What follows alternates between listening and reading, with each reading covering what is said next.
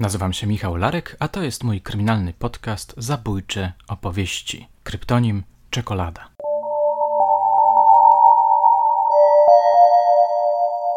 Witam Was bardzo serdecznie w kolejnym odcinku Zabójczych opowieści. Odcinku, który powstał we współpracy z marką E-Wedel i który poświęcony został wojennym sprawom.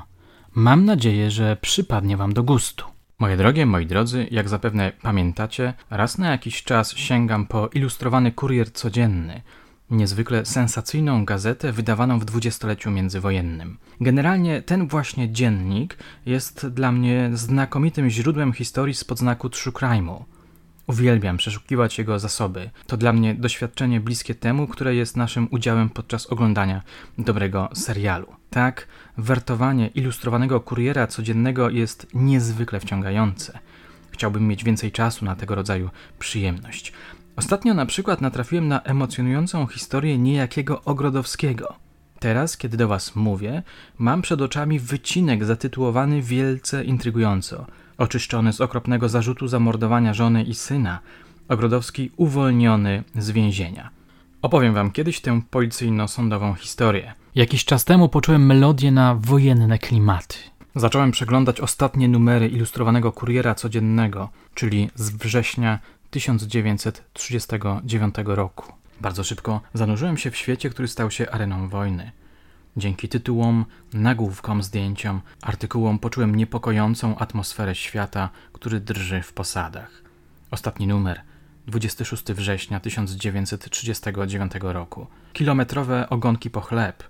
Sowieckie wojska ciągną ku liniom demarkacyjnym. Jak zachować się podczas alarmu lotniczego?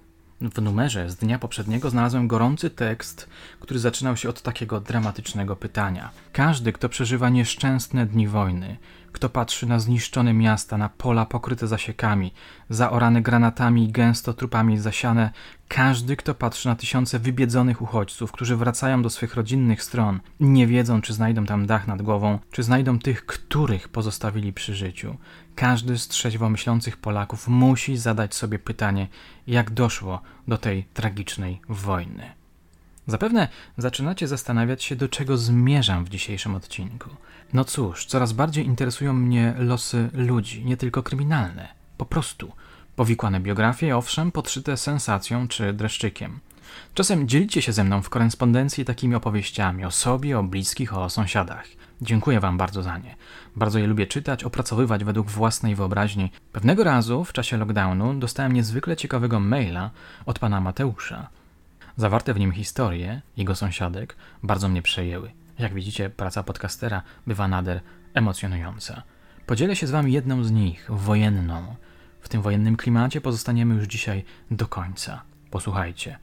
Jest to historia pewnej pani w bardzo podeszłym już wieku, która jako młoda dziewczyna przeżyła powstanie warszawskie. Tak pisał pan Mateusz. Jej ojciec zaginął już pierwszego dnia powstania. Był poza domem w czasie godziny W i nigdy już nie wrócił. Razem z matką i schorowaną babcią ukrywała się w piwnicy kamienicy na Powiślu do samego końca powstania. Gdy Niemcy ewakuowali miasto po upadku powstania, zdecydowali, że schorowana, leżąca babcia nie nadaje się do transportu i rozstrzelali ją na oczach rodziny. Po pobycie w obozie przejściowym moja sędziwa obecnie sąsiadka została wywieziona na roboty do Drezna, gdzie przetrwała straszliwe bombardowanie dokonane przez lotnictwo brytyjskie i amerykańskie pod koniec wojny. Opowiadała, że wszystko płonęło, a pomimo zimowej nocy w mieście było tak jasno, że można byłoby znaleźć na podłodze upuszczoną igłę. Życie nie oszczędzało jej także w okresie powojennym. Samotnie wychowywała jedynego syna, który stał się całym jej życiem. Z czasem założył rodzinę. Został kierowcą samochodów ciężarowych w dużym państwowym zakładzie. Jako osobie cieszącej się dużym zaufaniem, nierzadko powierzano mu obowiązek przewozu pokaźnych sum pieniędzy z oddziału do centrali. W 1976 roku napadnięto go i okradziono z przewożonych pieniędzy. Wskutek obrażeń po ciężkim pobiciu tępym narzędziem zmarł. Pieniędzy nigdy nie odnaleziono, a sprawy nie wyjaśniono, choć musiał być zaangażowany w nią ktoś, kto dobrze wiedział, kto i kiedy przewozi pieniądze. Straszne, prawda? Panie Mateuszu, dziękuję za frapującego maila.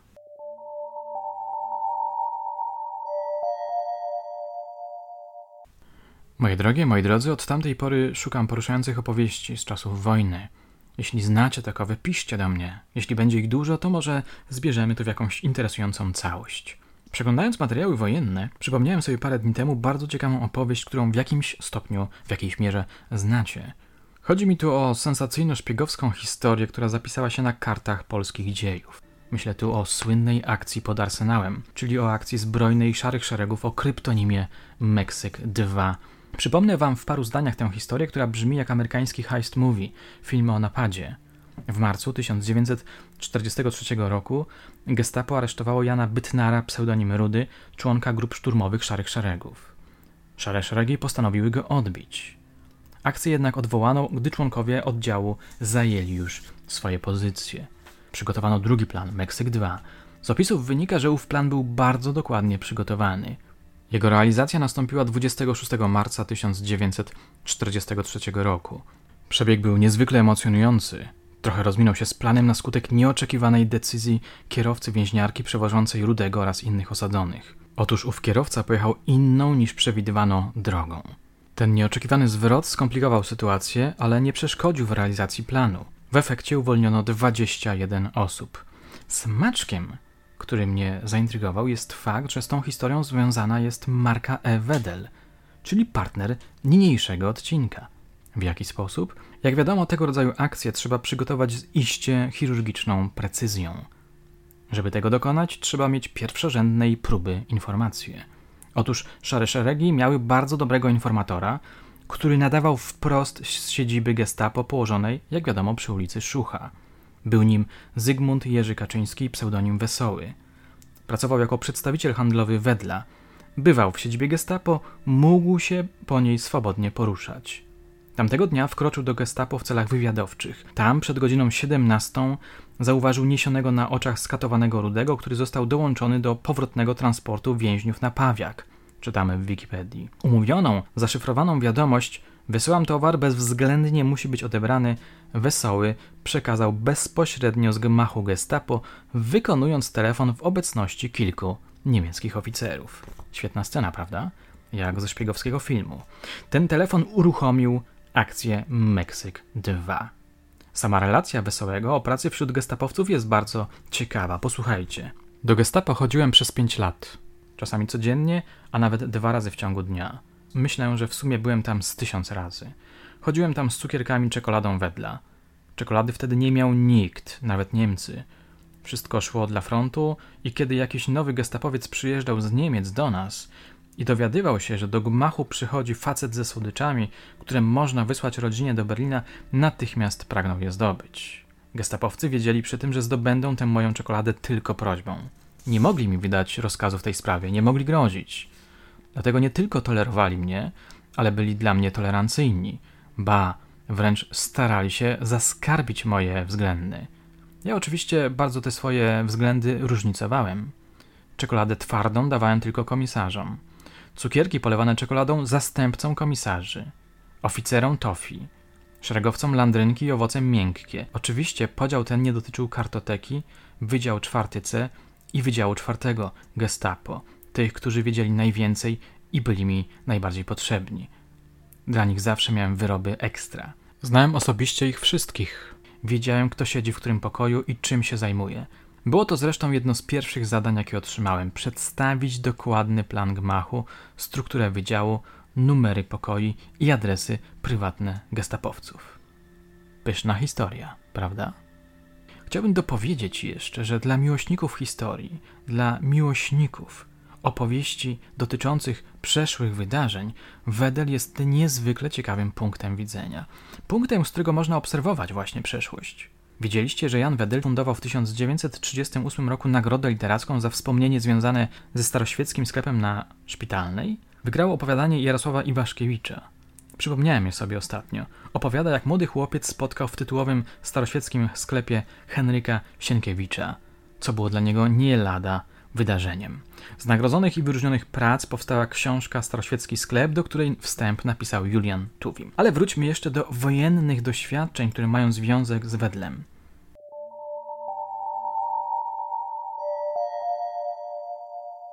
Oto dwie wypowiedzi, które można znaleźć w archiwum historii mówionej.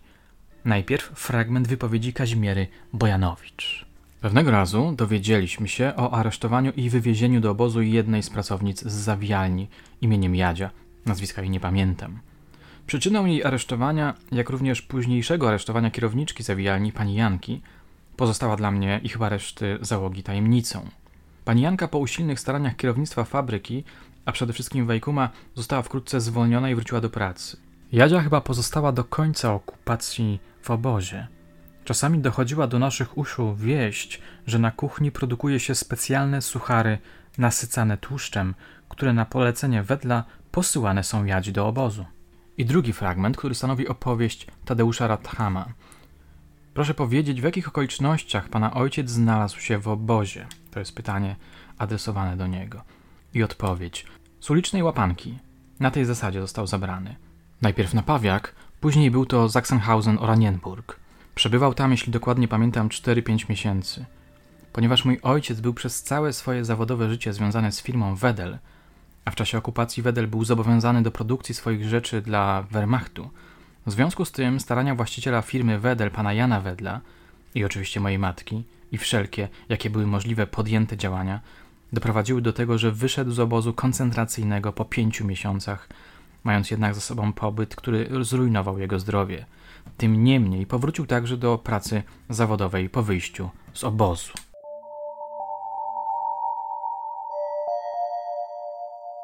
Powoli zbliżamy się do finału tego wojennego odcinka. Nietypowego, ale przecież mimo wszystko opowiadającego dużo emocjonujących, sensacyjno-kryminalnych historii. Mam nadzieję, że przypadnie Wam do gustu. Chciałbym raz na jakiś czas nagrywać podcast w tej właśnie poetyce, o tej właśnie tematyce. Na koniec spróbujemy wyobrazić sobie Jana Wedla, który patronuje temu odcinkowi, wyobrazić sobie jego postać, jego gesty, jego sposób zachowania się. Oto garść wspomnień na temat tej ważnej postaci. Posłuchajcie. Wzrostu średniego, barczysty, o twarzy pełnej, okrągłej, miłej w uśmiechu. Jego skromność wyrażała się m.in. w tym, że chodził zawsze w tym samym podniszczonym ubraniu i przez wiele lat jeździł starym Fordem.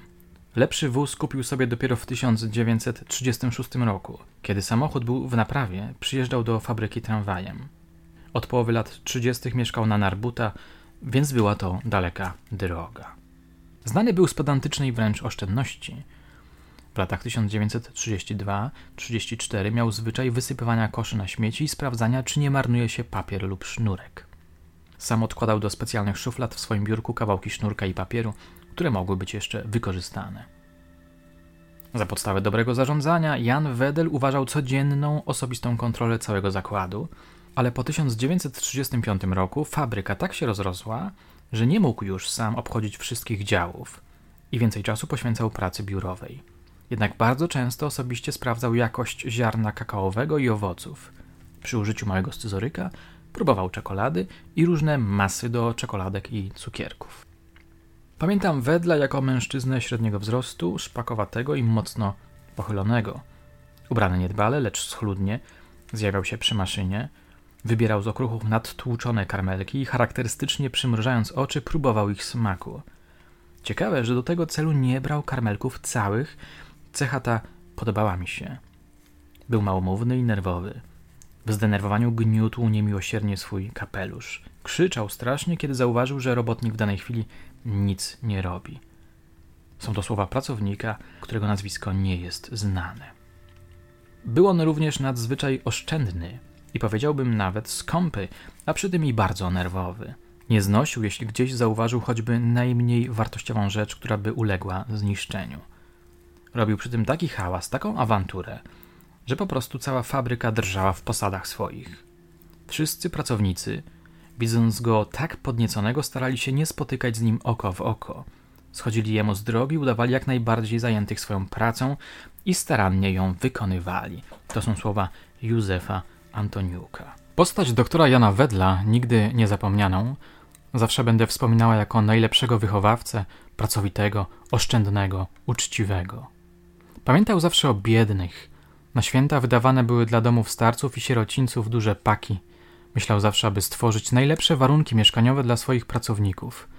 Gdyby nie wojna, jakie piękne stanęłyby bloki na ulicy Rzymierskiego, obecnie Siennicka, gdzie były zakupione place, a jeszcze przed budową pracownicy mieli działki. Są to słowa pani Tucholskiej.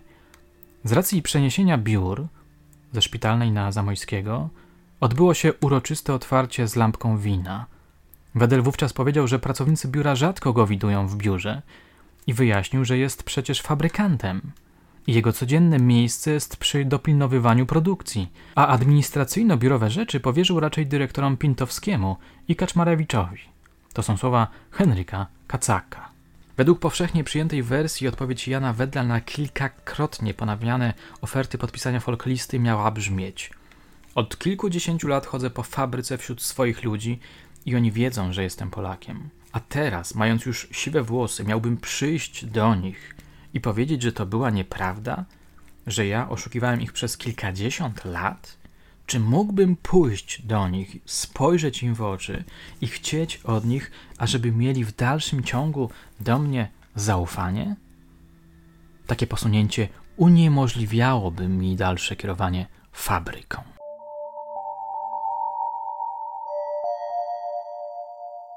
Moje drogie, moi drodzy, tutaj urywam tę opowieść o smaku czekolady. Dziękuję Marce E. Wedel, partnerowi tego odcinka zabójczych opowieści. Dziękuję Wam za życzliwą uwagę. Mam nadzieję, że podcast przypadł Wam do gustu. Serdecznie Was pozdrawiam. Do usłyszenia, do zobaczenia już niebawem.